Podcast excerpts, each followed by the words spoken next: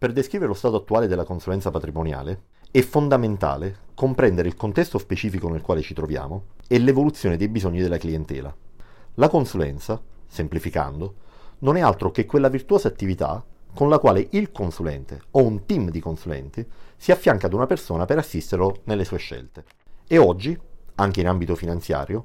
la proposta di consulenza è sempre più un supporto completo, decisionale alle scelte del cliente scelte non più confinate nel suggerimento dell'acquisto di un prodotto, ma scelte che intervengono a supporto dei momenti più importanti della vita del cliente e della sua famiglia, cercando di migliorarne l'efficacia e la qualità complessiva. Assistere un cliente nelle sue scelte fondamentali è un'attività molto complessa,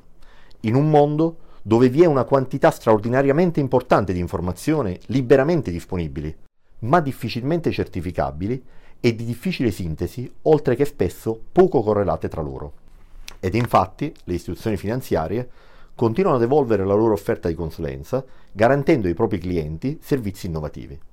Per i clienti con patrimoni importanti, ad esempio, è possibile accedere a servizi di investimento cross-border,